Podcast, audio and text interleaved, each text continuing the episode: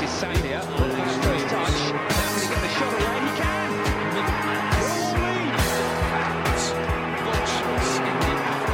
There's a, an, an air of vulnerability that comes off you. Why is that? Say more about that. Say more about it. Is that one of your fucking psychotherapist questions?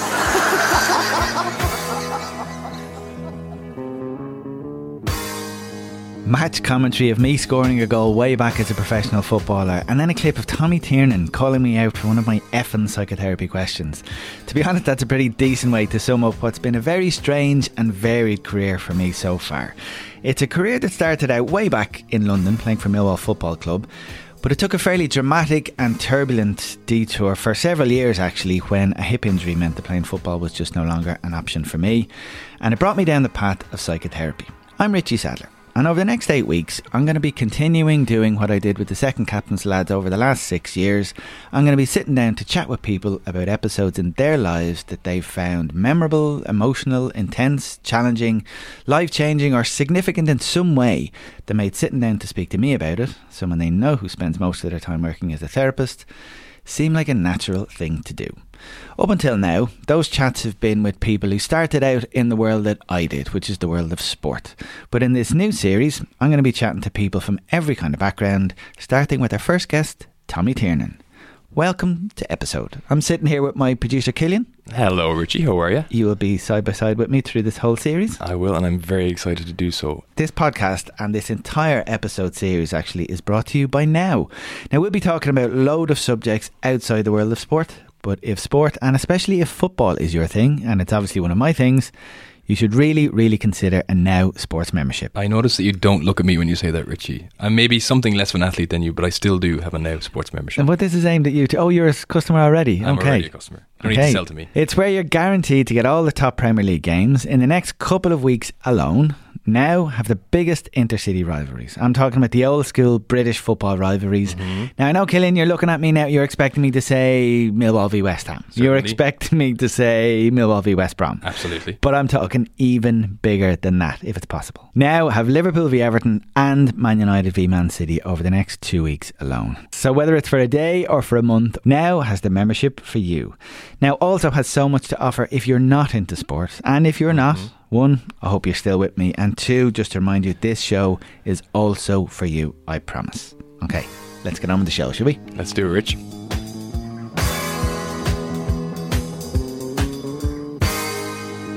Well, here we are. Myself and Killian are sitting in my car, which, according to Google Maps, is parked about two minutes from the home of our first guest, Tommy Tiernan. We've taken the drive from Dublin to Galway this afternoon. And more importantly, Richie, we're about two minutes from Tommy Tiernan's garden shed, the hen house, which is where he now records his podcast with Hector and Larita. And it kind of sounds like a perfect place to start the series. What a play! I suppose when you think about what this series we hope it will be about, it's a series of conversations with people who are who aren't guarded, who aren't uh, afraid to be open, and who are going to be quite engaging and willing to kind of delve into what they've been through. And I'm choosing to interpret really positively that our first guest has invited us into their home for the conversation to take place. And it's a very different setting, I think, to where you met Tommy for the very first time, which was only about eight months ago. Yeah, I've only actually met him once, and it was on his chat show in February. My son had just been born, and it was actually the first time I left the house for any kind of work related thing since Sam was born.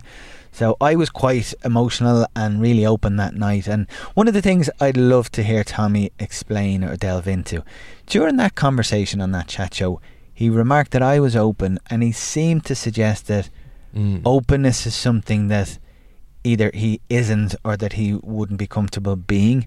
Um, and I want to hear him explain that a little bit more. But also, earlier this year, a lot of people who have been following his career know he would have been through, not for the first time, a controversy where he told a joke on stage, um, and it was in Vicar Street. And there was a person in the audience, Emer O'Neill, who's a person of colour. She was offended by the content of one of his jokes, and she spoke publicly about her reaction and her feelings about it. So we'll hopefully hear him speak a little bit more about that. I haven't heard him speak at all about it, so should we head over? Let's do it. This is the hen house. Come in.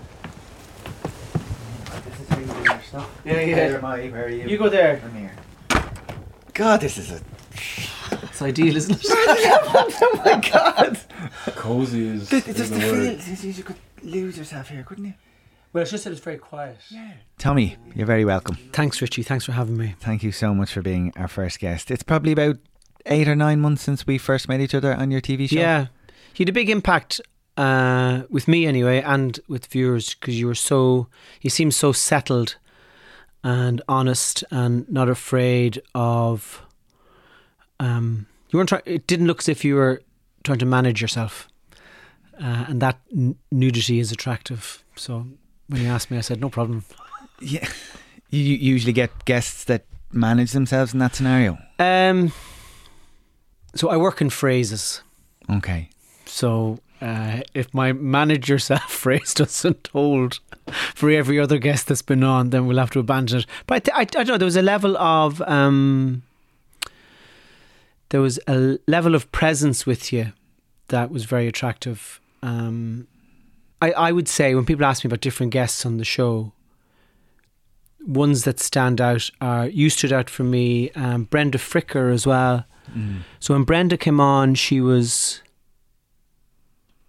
very uh, open about not being happy and not trying to pretend to be happy, and very there was a kind of a there's a ruthless streak in her. I think she's kind of maintaining very strong eye contact and not playing the game. And then halfway through the interview, her mic had to be changed. Uh, and after that, then she just became this gifted kind of storyteller and told this really, really funny story uh, about being at the Oscars. So there's been, I don't know, maybe 100, 120 interviews over the course of the show. So, you know, I'd have, there'd be a handful of them that would stand out. But for some reason, yours kind of I, I just remember being struck by your, I think Baz was the same. Baz, and there's been a few other people as well who just kind of gone, this is who I am. I'm not trying to sell anything. I'm not trying to be anything else. Uh, so that was, that was my memory of it, my sense memory of it. I'd be a big fan of the show, and one of the things that struck me when I left that night was I, I was just wondering how much of a toll does a show like that take on you? Because I, I remember even if you just stick to our program that night, I don't know if you remember it. I was on, and I had just had a kid, so I was fairly raw, and was, emotions were spilling out, and we got into some heavy topics. Then I think you had a, a, a comedian on, and there was a whole different energy. And then they sent a woman from Ukraine out afterwards, and then there was a heavy discussion about war. And uh, and and, and for you to hold a space for all those conversations and three entirely different people, entirely different energies, back to back. Like, are you drained at the end of a night like that? But in a, in a great way. Really? Yeah, like after the ride, you know, you, you, it's just that uh, I, can't, I can't give any more. Okay, well, that phrase I get. Um, I, it's probably more demanding before the show than it is after it, because I fret and worry. I worry about scenarios, about not have any. What I've realised is something will happen. You can't put two people together without something happening. It's just a, a, physical fact. But I fret an awful lot beforehand, worrying about it. And last year was probably the first year that I took a step back from the worrying and um, more in a kind of whatever happens, happens type of a space. But it is demanding. But it's not difficult, really. That, that might, might make it sound slightly more uh, kind of harder than it is. It really is just talking. Really. Okay, yes, you are talking, but th- there's an audience present. Obviously, it's for the purposes of a TV show, Mm. but I, I think you've got to. I just know from my experience that you, you've got to bring a certain something, and I don't even know how you define it. A something, a presence or an energy where the person in front of you can go. I, I- can trust this fella, or I'll, I'll just go with this fella, or, or even Yeah, but if you're too conscious of that, then it becomes a mannerism. So, so you have to abandon that. You can't go that road. You, you can't go. My job is to, whatever. Mm. You just sit there, because if the guest sits down and has a sense of this guy is actually just sitting here, he doesn't really have an obvious agenda. Then it helps them to kind of maybe to relax a little bit and go, okay, this isn't a game he's not after something here. This is just whatever happens, happens. So, I, but it is, yeah, it's, it's precarious, yeah, for sure. But I, I, I, I'm wired slightly off-piste in that I probably have a touch of ADD going on. I choose difficult things, um, and then I'm obliged to stick with them. so, like years ago, I did this. Um, I was doing stand-up shows that had no preparation at all. Now they were they weren't they didn't really succeed in the sense of entertainment. They absolutely had a value in terms of psychiatric assessment, but they they weren't. It wasn't a comedy show. It was just some sort of strange roaring. Um, but I, and I know that's part of my makeup is there's a surge. I work in surges. I have this kind of blood rush to the head of ideas and notions and like a dopamine high of why don't we? And I could, and then, and I go for it. So for some reason, I'm attracted. Like I used to ride a motorbike, um, and it was the stress and the enjoyment were holding hands. And it took me a long time to realize I could just drive a car and not be this worried. Do you know? so I, there are many things in my life that I could just let go of. Um, and by the way, if if you weren't here, like 'cause you've asked me one question an hour ago, and I waffle on. So if you weren't here, I'd be doing the same thing. So don't. Okay. We're here. I'm here for the ride. So and also, I it's very easy to recreate your life in sentences that actually aren't accurate. So I'll say something and I'll live in the dream of that for a while, and then on further reflection, I'll go, that probably isn't true. So that that's part of what's happening here as well. I'll I'll waffle on, and afterwards I'll be going, I'm such a liar. but uh, so so uh, say someone with ADHD, they need movement breaks. You know, they need to run around every now and again. So I I might be a little bit like that. If I'm doing the same thing too often, I get really bored of it. Um, and I that that can be in relationships as well. You know, it's not just work. Like I remember when I was younger, I remember going out with people and thinking this is perfect. going out with friends or going out with No, with partners? women. like- okay. And this is brilliant. This is the best relationship I've ever been in. I'm in love. And then after about a month going, I'm bored. I'm so fucking bored. I can't do anything about it. And it's, you know, it's my wife Yvonne, who's also a psychotherapist, hmm. reckons that I have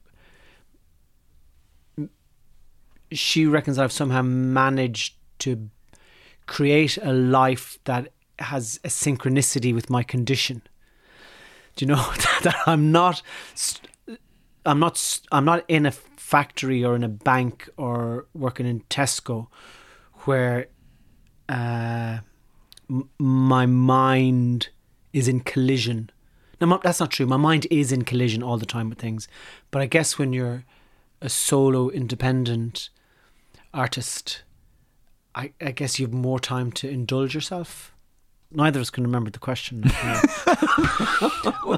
One of the things, like you're speaking really candidly and openly here Mm-hmm. now, like, and you're slagging yourself for the fact that you just went, you took us somewhere there. I, I don't know. I, I genuinely don't know what I asked you at the start. Wh- One of the things you said to me when we met on the TV show was during the conversation, I think you, like you did a moment ago, you observed that I had some kind of an openness or a vulnerability, and then you inquired as to what that was like, as if, and I think you framed the question as if it was something that you hadn't experienced or something you'd push back against or shy away from, run run away from. I think was the phrase you used. What did you mean by that? I can't remember. Really? Hmm. Because you, you, you kind of said something like openness and vulnerability, the idea of it, I think, would be appealing. But if it was ever put to me or presented to me in the form of a pill, I, I'd, I'd, I'd, I'd fear it or I'd push back against it. I'm not. I'm not mad for emotions. Do you know?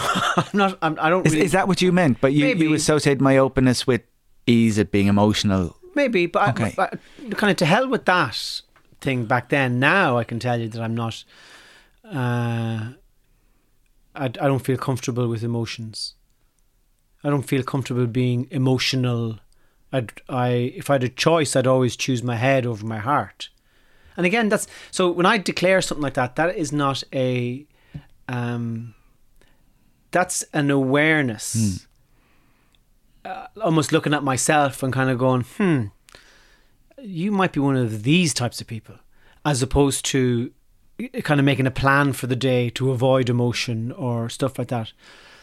Um, so I started recently uh, keeping a diary where I commit to uh, a couple of hours writing a day. And because there doesn't seem like there's a couple of hours writing in the diary, you're forced to drill into what presents as a banality. And but if because you're kind of condemned to commit to the time typing, you have to dig into it to fill the space. So I followed a sentence and the sentence was I prefer to not to be emotional and I prefer my head to my heart. It's safer. I don't want the danger of heart work. I don't want to be that open. I don't want to be that vulnerable. I don't want to be that hurt. It presents as a weakness to me. It presents as a wound. I don't want that. So, th- so that's how I'd kind of half answer that question, Richie. Is that I kind of yeah, that, that's how I'd answer. I- Is that something that you can say that you've been for quite a while? Is that a, is that a, so we moved around an awful lot. So, Mm. you know, by the time I was seven, I'd lived in about four different countries. Uh, and what I, looking back on that, I can say that I would have made friends in each of those places. And then all of a sudden, those friends were taken away. And I was never to see them again. So that's hard for, that, that might be okay when you're three you know, it's a bit more difficult when you're six and seven and eight. And it happened again when I was 16 and it happened again when I was 18. So that has an effect on you. I wouldn't have been very close to my mother. She would have, she was a very, uh, was somebody probably who I think she well she said to me one time that she wished that she hadn't had kids so she said to you? Yeah. What, what age were you when your mother told you that? about 14 or 15 um, so you you kind of get all these uh, things that that combined with the wiring combined with all the different moving combined with an ability to perform they all kind of and you know it, it is still all in flux. So now in my 50s you know i i was in my early 20s i was in a relationship and i, I had three children and i left that relationship. Um, and i can say that the process of living with yvonne i've been married to yvonne is that's like uh, that's probably been the most profound relationship of my life it is the most profound relationship it's the one that has the most healing in it. It's the one that I've never felt as loved as I do by Yvonne. But also it's it it probably pokes at my neurosis in ways that no other relationship has as well, you know. So there's lots of different things going on there that um and there's always all the time the realization that we're in constant movement. the adolescent psychotherapist in me here is is really urging this conversation back to the moment when you're 14. Hmm. This is a stage of an adolescence where somebody is trying to get a sense of themselves and they're de- developing some kind of self worth and all of those turbulent things that are happening in adolescence. And then your mother says that to you. Mm. Was that in the middle of a fight? Was No, that at all. Out, It was- out walking in the park. No, we're sitting down watching telly. we're sitting down watching telly when she said it. But it's it's you know so Do you have a sense of how that impacted you back then or in years since? so it's kind of like um I, I was in Somalia last year uh, with Trócaire and I was so there was they were on the edge of famine, and uh, there's a thing called an uh, an internal displaced person persons camp, where all these people from the countryside came to the town in search for food. Children were dying, and I saw a child who died, and I remember looking at the mother, and it was there was no weeping, there was no screaming. It was like she wasn't there.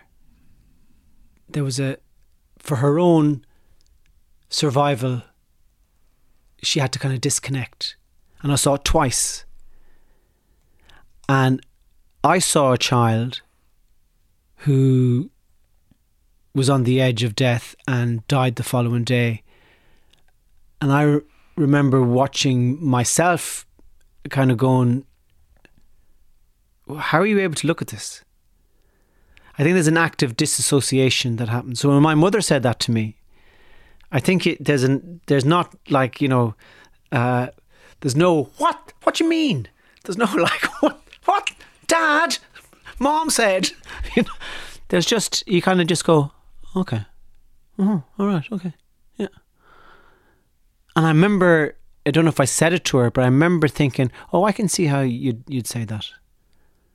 And I remember absorbing it, and I remember not being upset um, and not being, but it's but it has come back to me in in What does that mean? What do you mean it's come back to you? as an event. All right. You know, I, I might have forgotten about it for uh, fifteen years, and then but the act of stand up of trawling through your life, or the act of just silence, or the act of living, brings back things that sometimes you don't want to remember. And my mother was such a complicated, hurt woman with her own strange wiring. She committed suicide um, in 2011, I think. Um, and so she was in such trauma and such pain. She was 64 when she died, you know. And that's, you kind of think, Jesus, you'd hope you'd be over the worst of it by then. Do you know, that to be in such acute pain at that age where you can't you can't go on. Um so there's uh, you know it's not as simple as an assault where someone punches you in the face and you go you punch me in the face. You have to pay for that. It's so it's so layered with history and wiring and events and trauma that there's it's very hard to have clarity on it. And it, and my refusal to look for clarity What's your relationship like with her now? um i think i'm slowly I'm more affectionate towards her now more aware of when someone's hitting you your instinct you you just get away from them and then maybe years later when you're in another town you kind of go wonder why? What was going on there? And then you move to another town and you're thinking you start to get great empathy for and also there's a, lack of understanding. I don't really know what formed my mother. Uh, i know that there were events you know traumatic events but that doesn't that's not the full story and you know my dad doesn't really want to sit down and chat about it um so my sister um wrote a novel uh, that was published earlier on in the year called Last Days of Joy, which was about a mother who um, tried to kill herself. Um, so Anne's way of understanding it is I'm glad she wrote that book, and I was very m- moved when she said this book is for my siblings. So that it was kind of like a sh- we have a shared memory. Um, Not the suicide. The suicide is the almost the well, it is the last act, but it's almost the it's almost irrelevant to the pain. I think the suicide is predictable. This particular suicide, Okay. it's predictable. It wasn't a surprise. Uh, it's the end of the film, but the experience of having watched the movie is what you're struggling with. It's not this. It's not the act at the end. That's um. I don't. I don't think that's. I think understanding our ch- our childhood is something that we all struggle with, and understanding why we were so angry at her. We didn't know. Like each of us were fucking angry at her, and we couldn't pinpoint to a particular thing, a particular event, micro moments maybe um, but nothing, nothing outstanding. You know, little slivers of either cruelty or distance.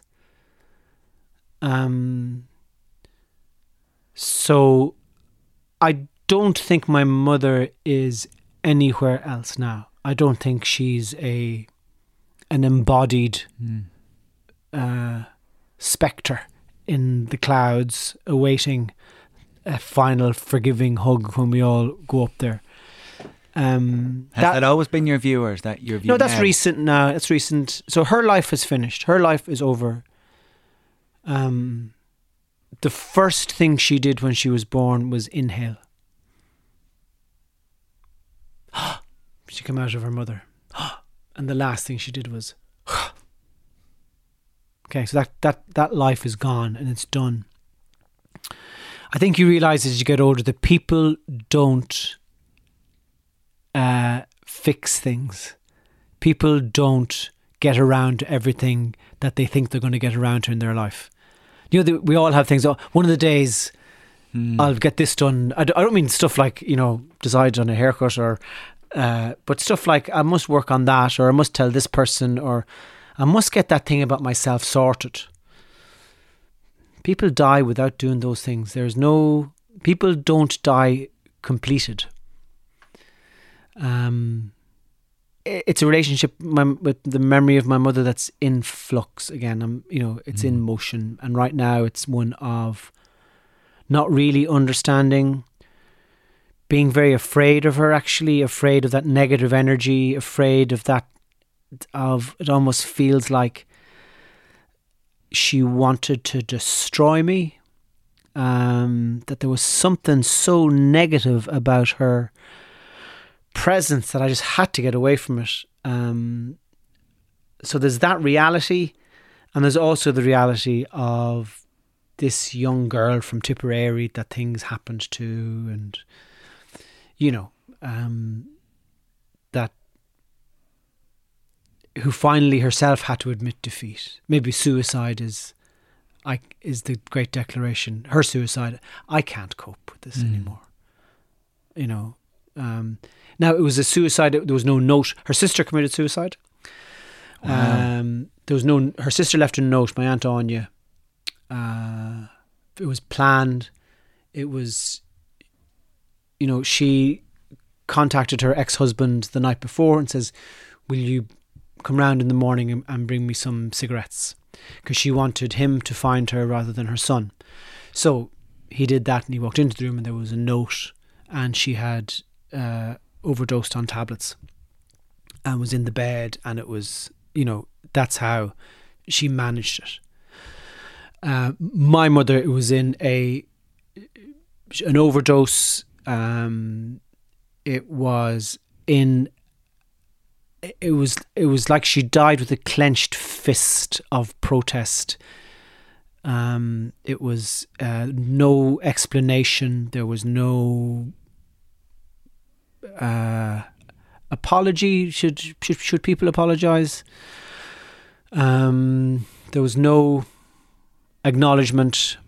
There was no cry for help. There was just gone.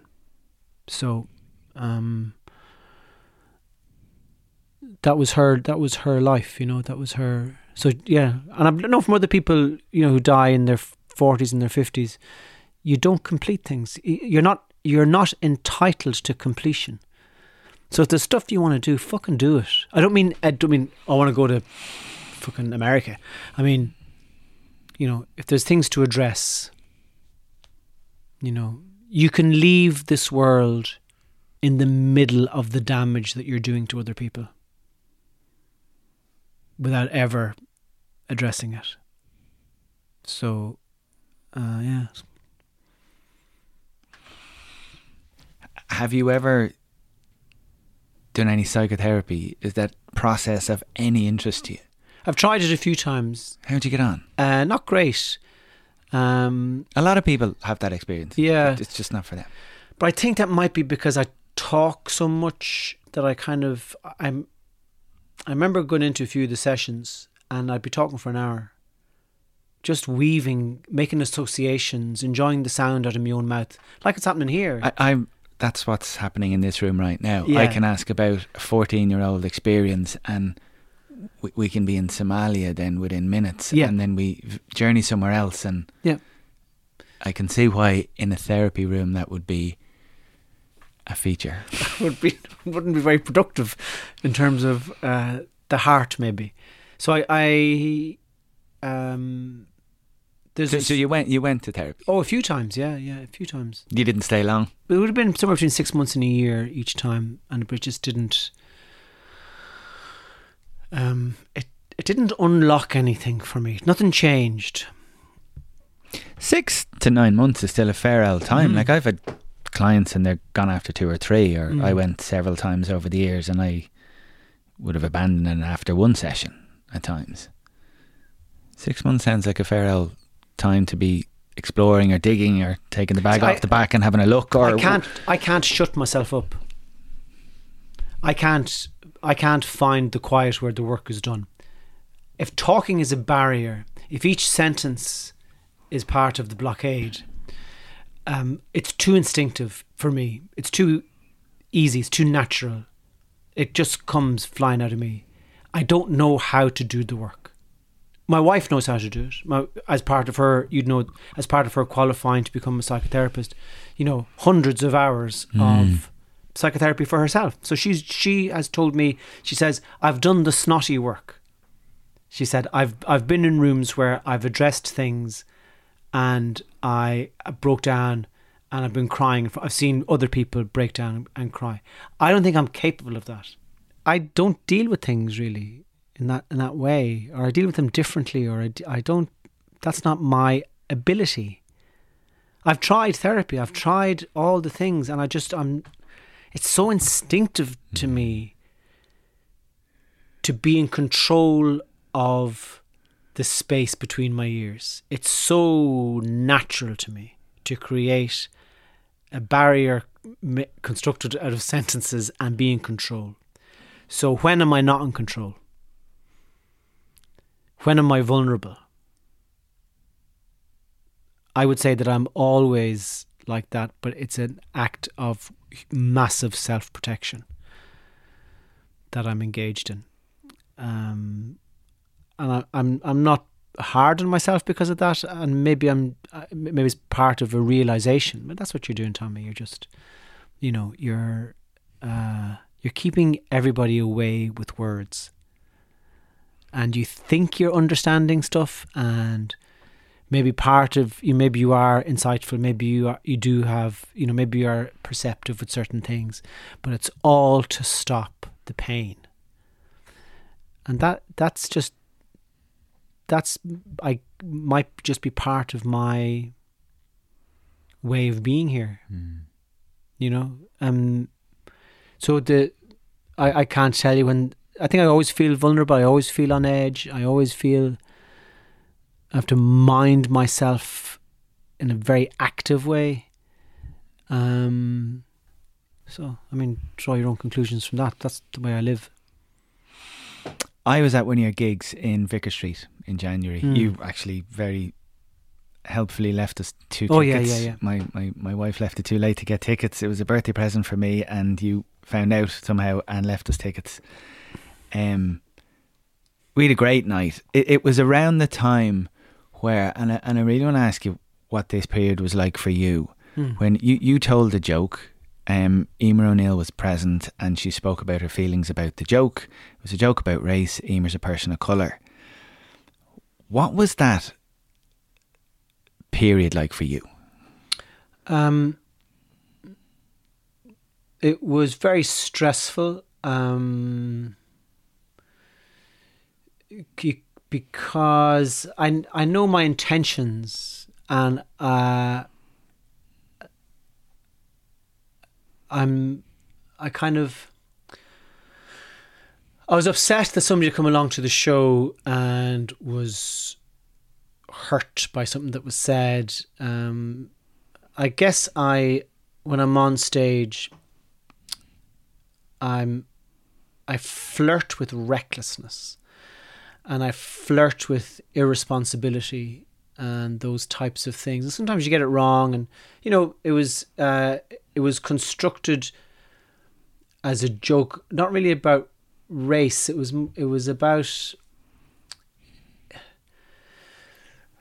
I'm not in a position to tell uh, a black person what's racist. Mm.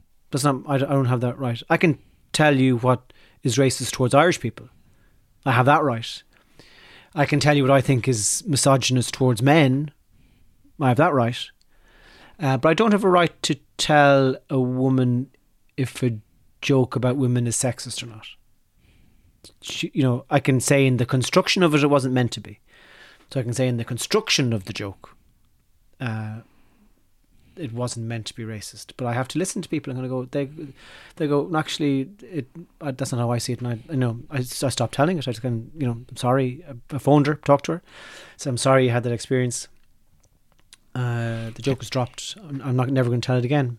Um, yeah, I don't know. I, I wouldn't, have, I wouldn't absolve myself, but at the same time, I wouldn't be too hard on myself either in terms of the thing. I think it was just a, a joke that I got wrong or something, you know. Um, but not out of malevolence, really, at all, you know.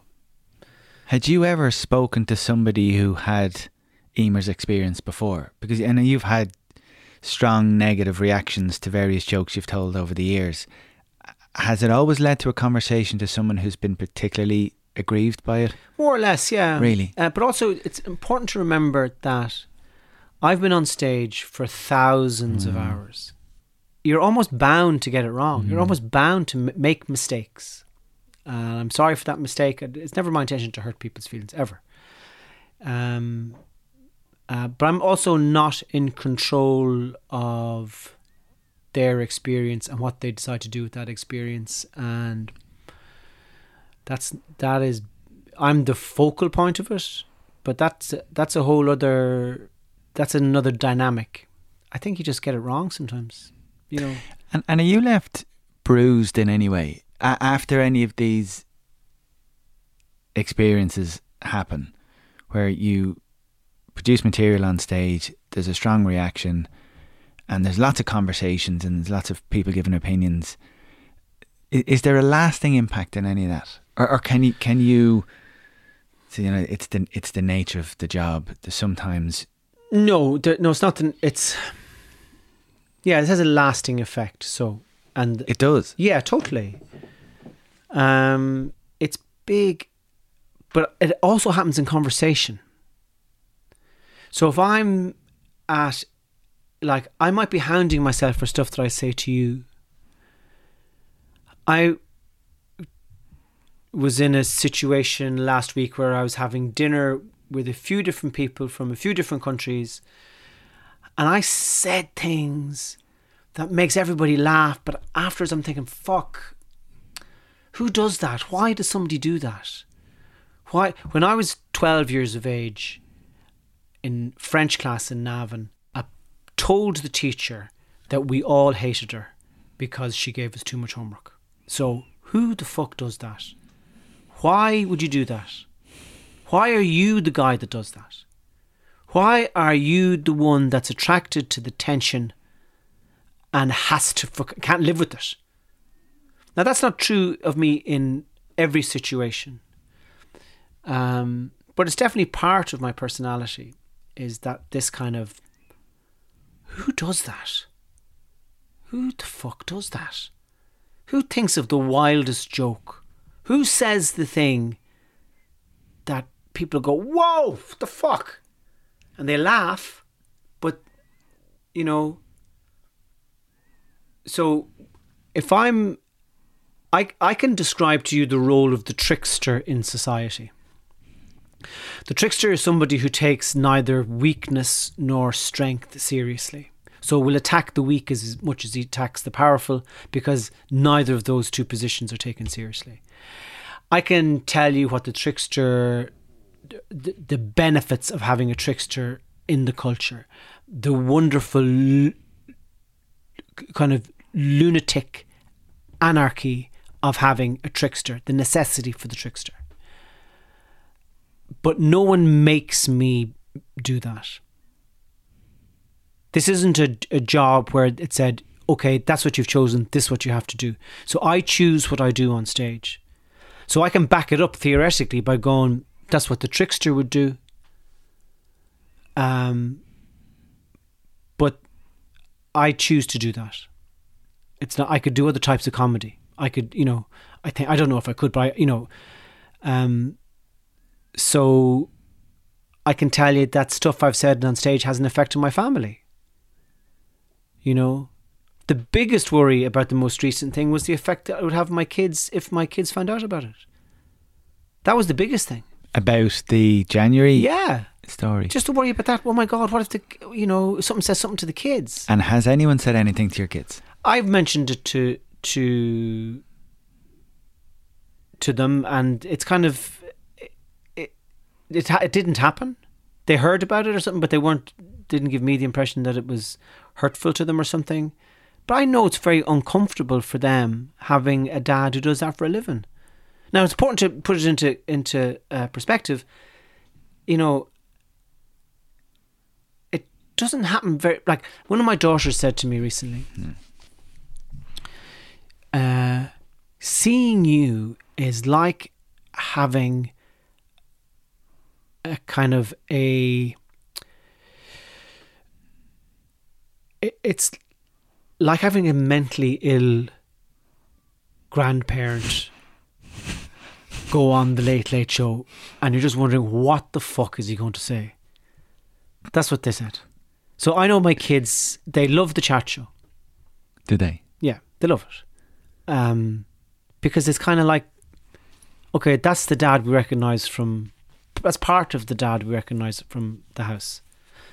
You know, they they like Derry Girls because you know dad's been funny, but the stand up, um, it, it gives them anxiety. You know, uh, it. No, not all. Maybe the girls more than the boys. Um, I didn't know that getting into stand up. You know, uh, that that would happen. I'm not. I'm not mature in many ways.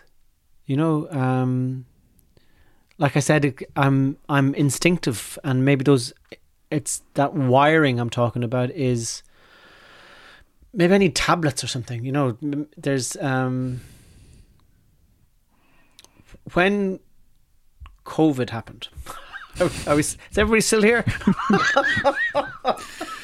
no, this. I think this is par- par- partly answer what what uh, one of the questions I've asked myself. Um, uh, during COVID, so there was two years of no gigs, and um, I COVID started. Is, is this exhausting to listen to? I'm hanging on every word.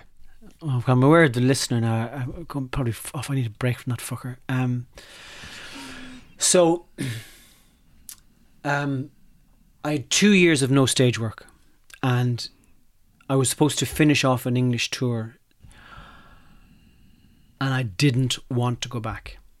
And I said to my manager, I said, I want to stop doing stand up. I don't want to be that person anymore. I've been two years away from that chaos and that rough pendulum of uh, adrenaline and self-loathing, and I don't want to do it anymore. I'm done with that. I'll do other stuff.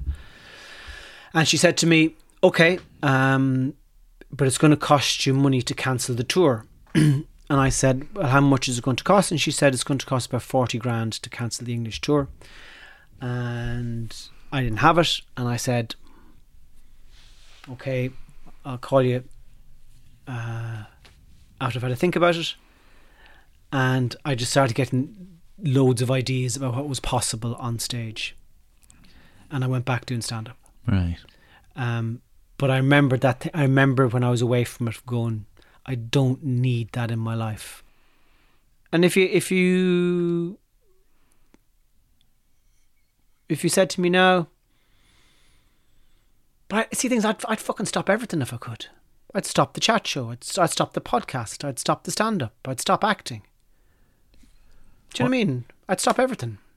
If you could. I think so. Part of me, part of me is in is interested in destruction. Okay, let's fucking knock everything everything to the ground and see what emerges afterwards. That's definitely part of the condition.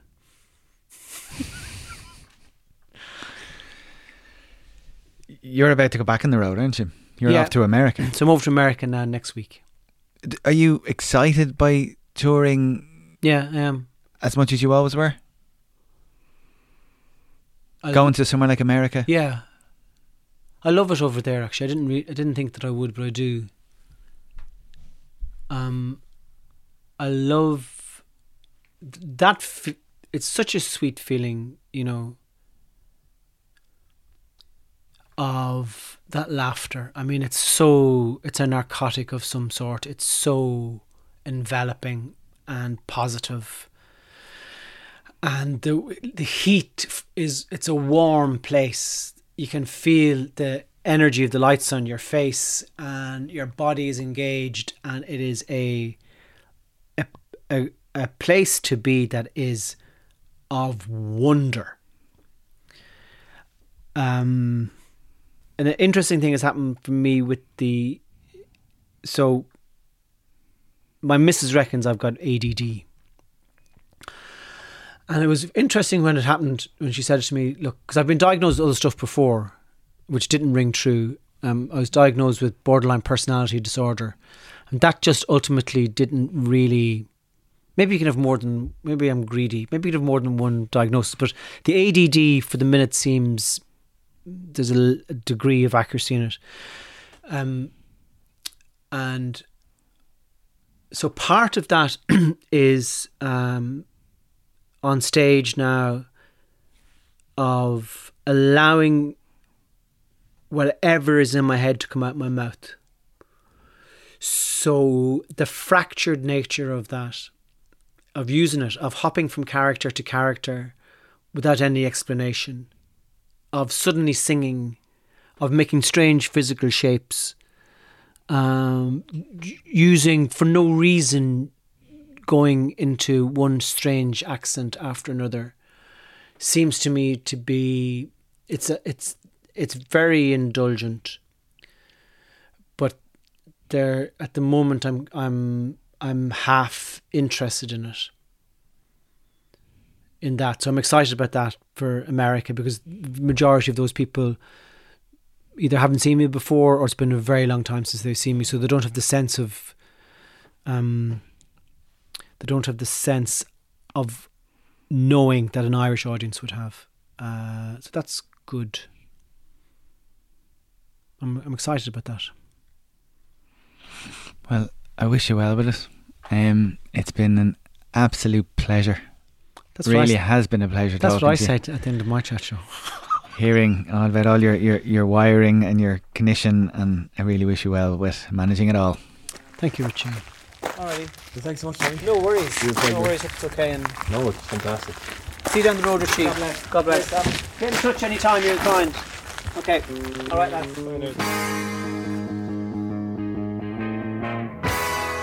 So here we are back in my car. This time we are parked up in the Athlone services station. It's been a little over an hour since we ended the conversation that you've all just heard.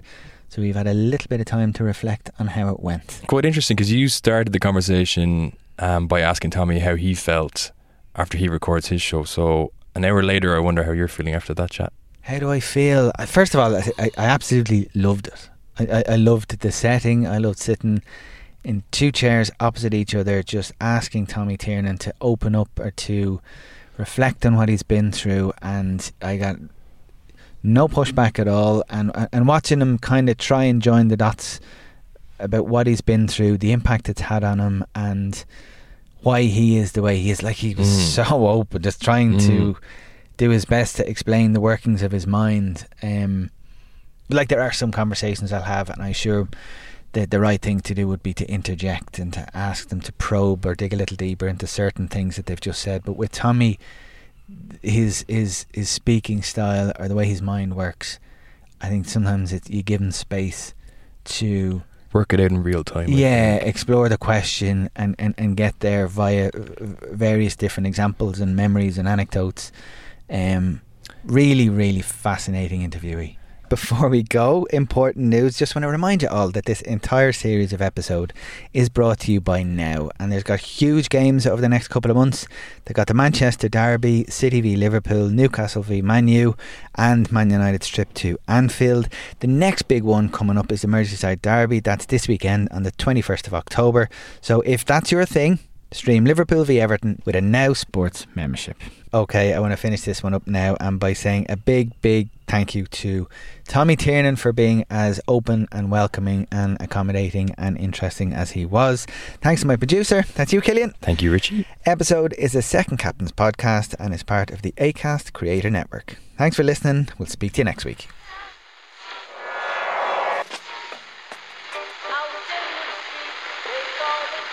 What is that? That's the second time it's gone off. Never go home. They never go home. They never go home. Those those those boys. The second captains. second captain, first captain, whatever.